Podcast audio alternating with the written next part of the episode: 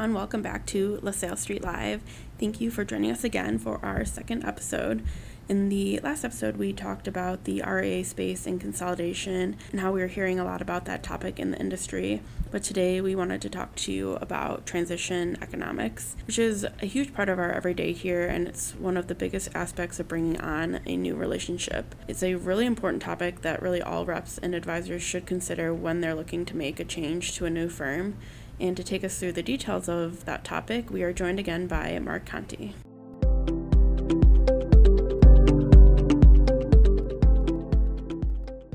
Hi, Mark. Welcome back. Good afternoon. Any fun uh, updates? Know, Matt uh, and his wife had their first uh, child last Friday, so uh, yes, so exciting. I talked to him yesterday, and he's up to his eyeballs in alligators and experiencing parenthood for the first time. So I believe uh, it. so, but it's exciting and you know settling in. They just went home yesterday or the day before, so yeah, he's settling been, at home. Yeah, been so sending me some pictures, and she is adorable. Yeah, and for those of you who don't know Matt, Matt's our he runs our kind of recruiting efforts here and is part of our business development team here at LaSalle.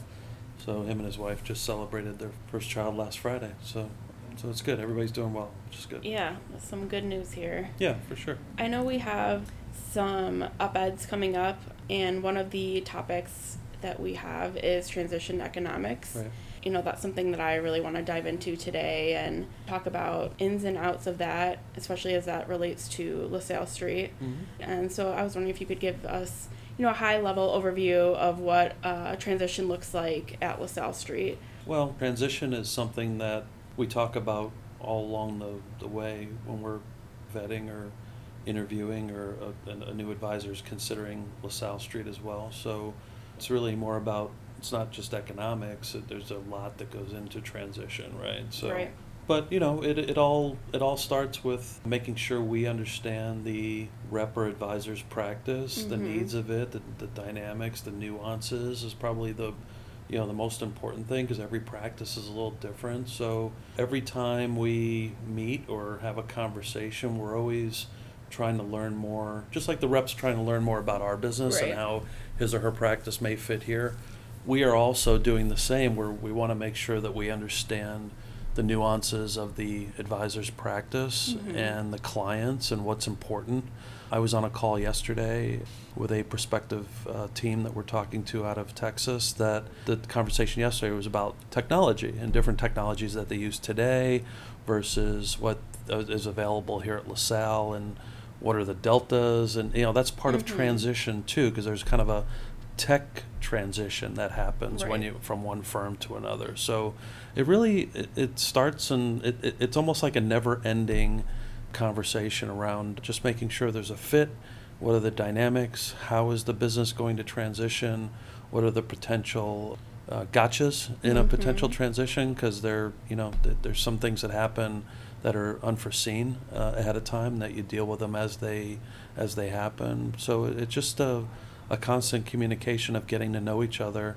And you know, sometimes we're talking to an advisor for six months or a year before he or she might join. And and every Right. time we talk, we're having there's something about transitioning the business to Mhm. LaSalle that comes up in that conversation. And then once the advisor's here, you know, they're really transitioning for their first call it sixty days that they're Right. here.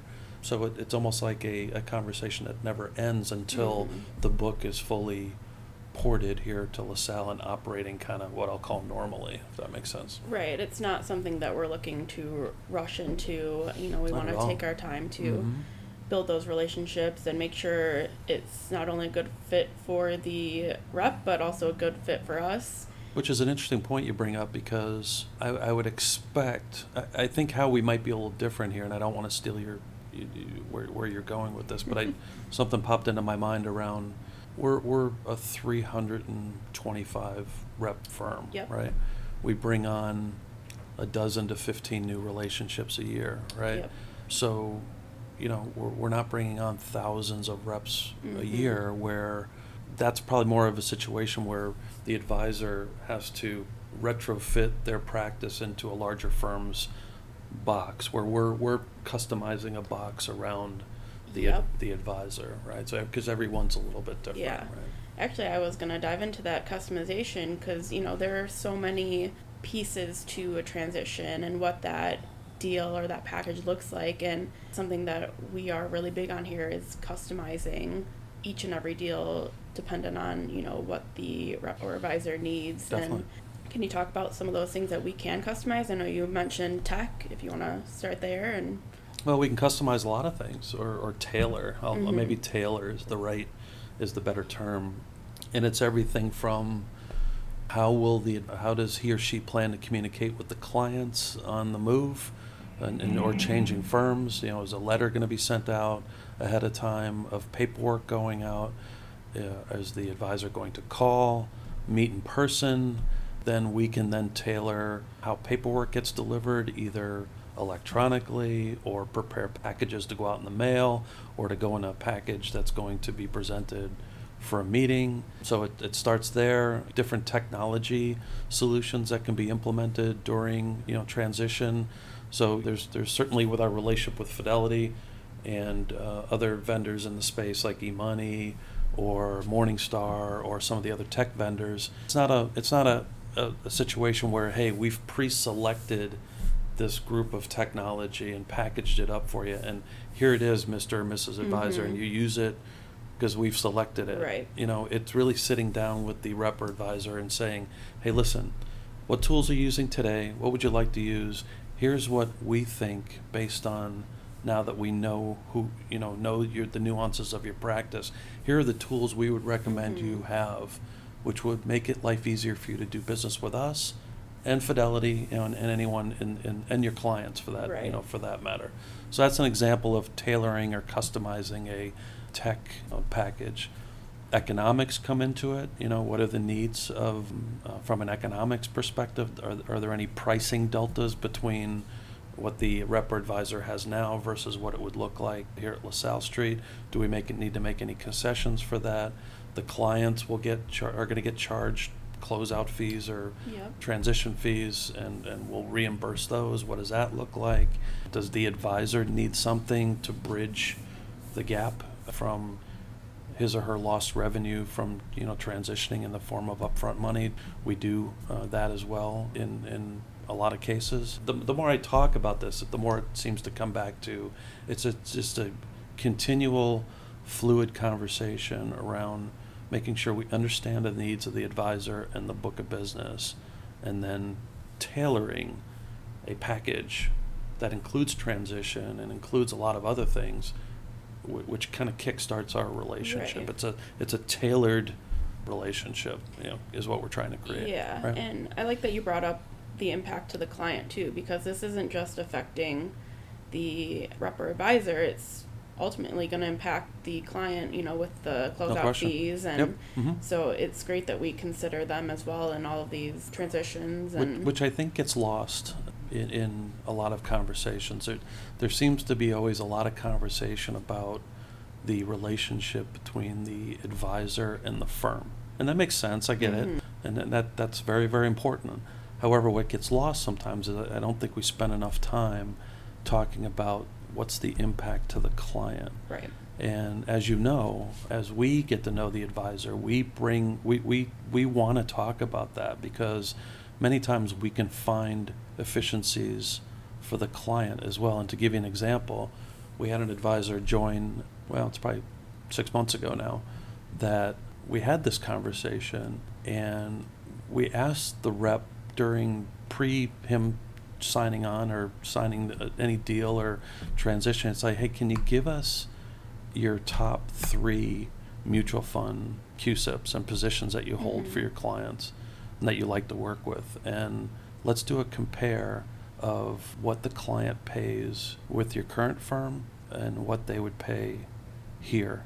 Because a lot of times we have cheaper share classes here at LaSalle Street than uh, where a rep might be coming from. In that case, we found 10 or 12 basis points of savings for the client, yeah, and that's that's great. right? Which, which a lot of times never even gets discussed Right. during a transition. So I think that's one of the things that reps and advisors, when they're considering joining another firm or switching firms, you know, there's there's economics or potential benefit at the client level, which then helps should help the advisor tell the story to the client Mhm. on why on the why he or she may be considering making a Right, move or, right. or has decided to make a move, right? Yeah. So those are some additional, call it transition Mhm. economics that can get thrown into the equation as well that I think a lot Right. of times get kind of glossed over, not discussed at all, you know, during these, these conversations that we have. Yeah, it's one way that we, I guess you could say, lessen the burden of the transition because no matter who you are, it is a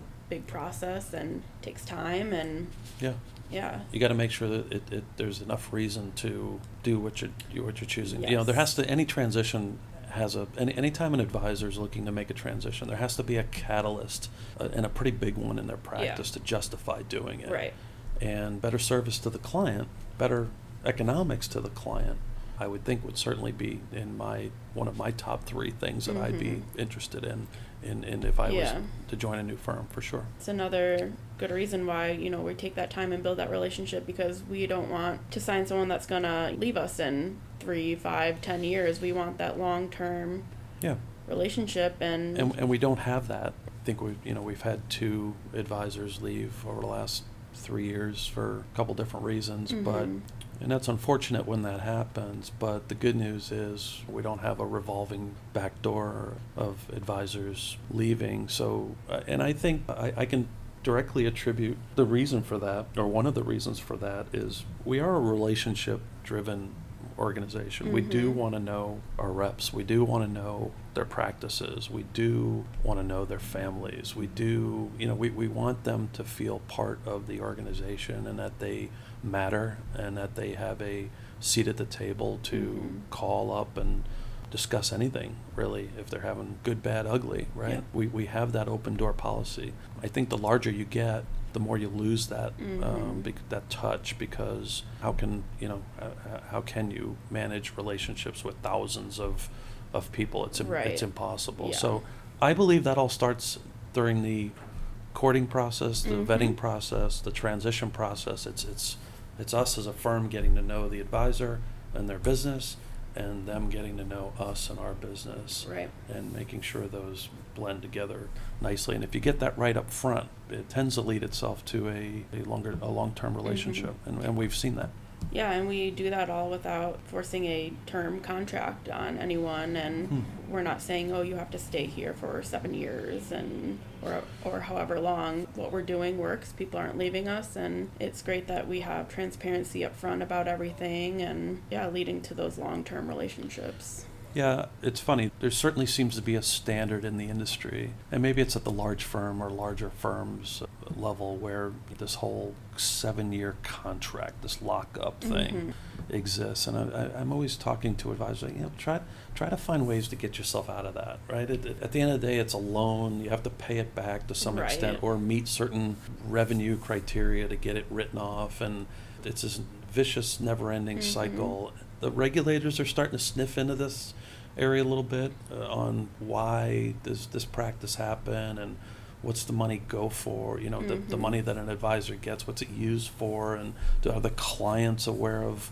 of, of that? You know it just it, it can get a little messy. Um, i mean listen there, there's a cost to doing business. There's a cost to transition. Absolutely. we understand that. We participate in that. Our deals all have kind of upfront money or, or you know we'll pay a certain amount of dollars as assets hit the platform. It's not a loan we're not asking you to sign a five-year contract. We're working on a best efforts good faith Mhm. basis and the goal of our transition package is to get the advisor and the client through the transition right? Does not a loan doesn't doesn't have any really significant strings to it like some of these five and seven year loan contracts uh, do that we've seen in the industry. So my advice is always to try to get out of that vicious circle that as an, an advisor uh, might have him or herself into Mhm. and, and just get your practice transition cover the cost of that and then just go back to you know Right. operating your practice as you normally would Yeah, because it may seem nice up front to get that check, but never know what's going to happen three, four, five years in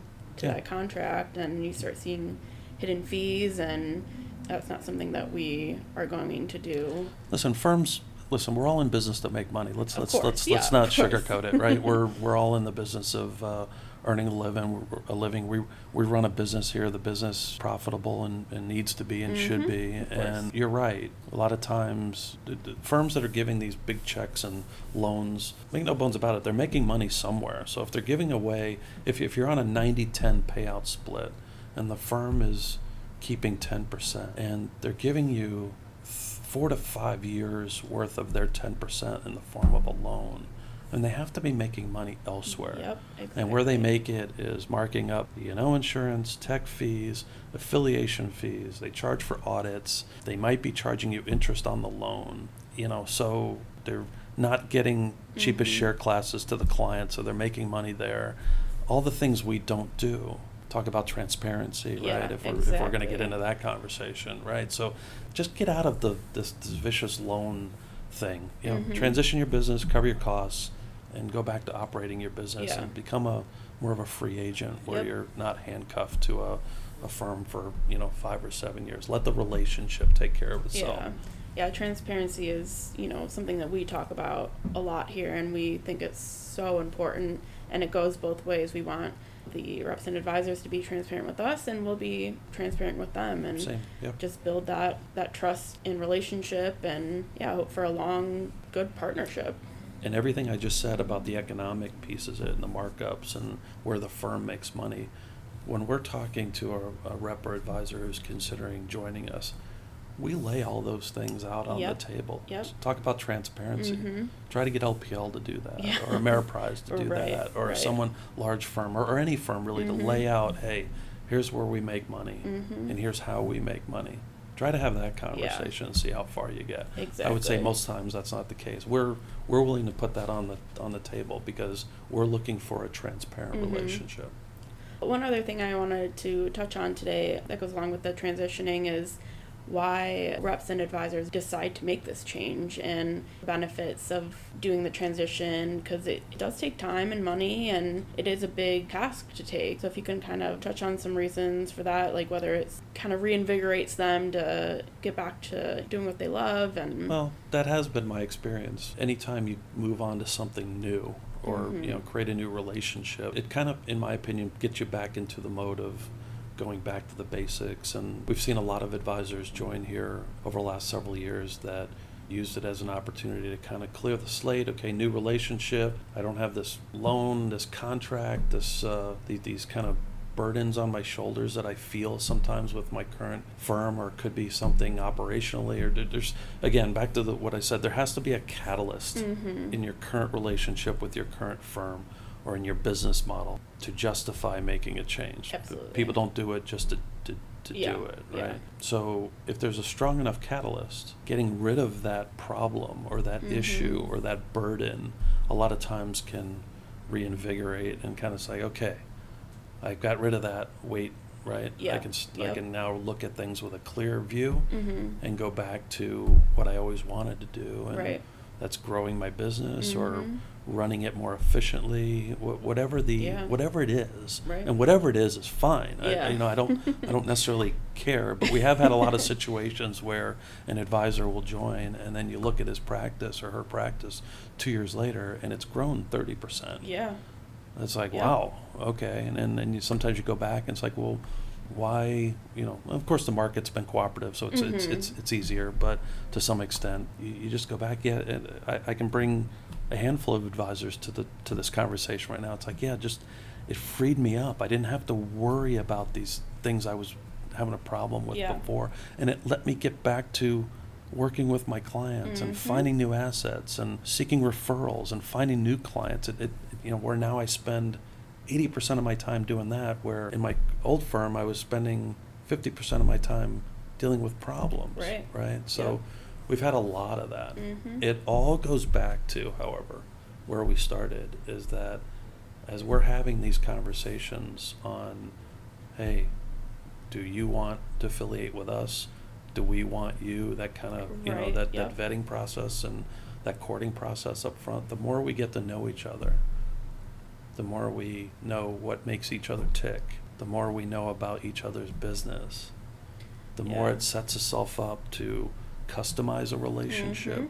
that clears the problems or the issues or that catalyst and then let's you know us all start from Yeah. that point. Getting forward. It just- details yeah. and yeah, exactly. Try to do that with a five thousand rep firm. It, it's just not going to happen. Yeah. It's just not going to Yeah, happen. we're not gonna right? rush you through that, Yeah. and we're gonna spend that time and. And there will be issues, Right? Of course, Every yeah. transition has issues. Every relationship has issues. Mhm. Can you call your firm? Right. We had this happen. Uh, what's today? Tuesday. Uh, Mhm. we had this happen Friday. We had a, a, a new advisor join. A little bit of a fire drill. He called Dan. Uh, Dan is, uh, for those of you who don't know, our- our chief operations officer and one of the three owners of the firm.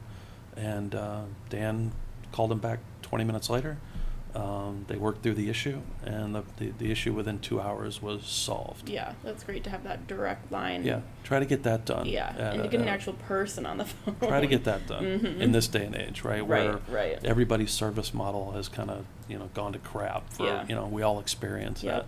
We we've taken the um, the position where we didn't want to do that, Mhm. even during COVID, during non-COVID, what have you. That's Yeah. not the service model we want to Right. provide. Yep. So it, it all st- it all goes back to kind of where we started. Um, you know, when we're getting to know each other, because that that then carries forward for the the next potential twenty years. Exactly. Right? Is where you where you kind of how you started that relationship. no doubt. Yeah, definitely. Well, thank you so much for, you know, taking the time to talk with us again and take us through this topic that is so important and We could probably spend another two hours on it. Yeah, I'm- want, I'm sure, Might put some people to sleep. Well, maybe there'll be a, a part two down the road. Well, thank you again, Mark. And thank you so much for listening in to another episode of LaSalle Street Live. If you're interested in learning more about this topic of transition economics, we do have an op ed that is coming out soon, written by Mark Conti. So make sure you're following along with us on our website, lasallest.com, and on our social media pages at LaSalle ST on Twitter and LaSalle Street Securities on LinkedIn. And stay tuned for future episodes of LaSalle Street Live.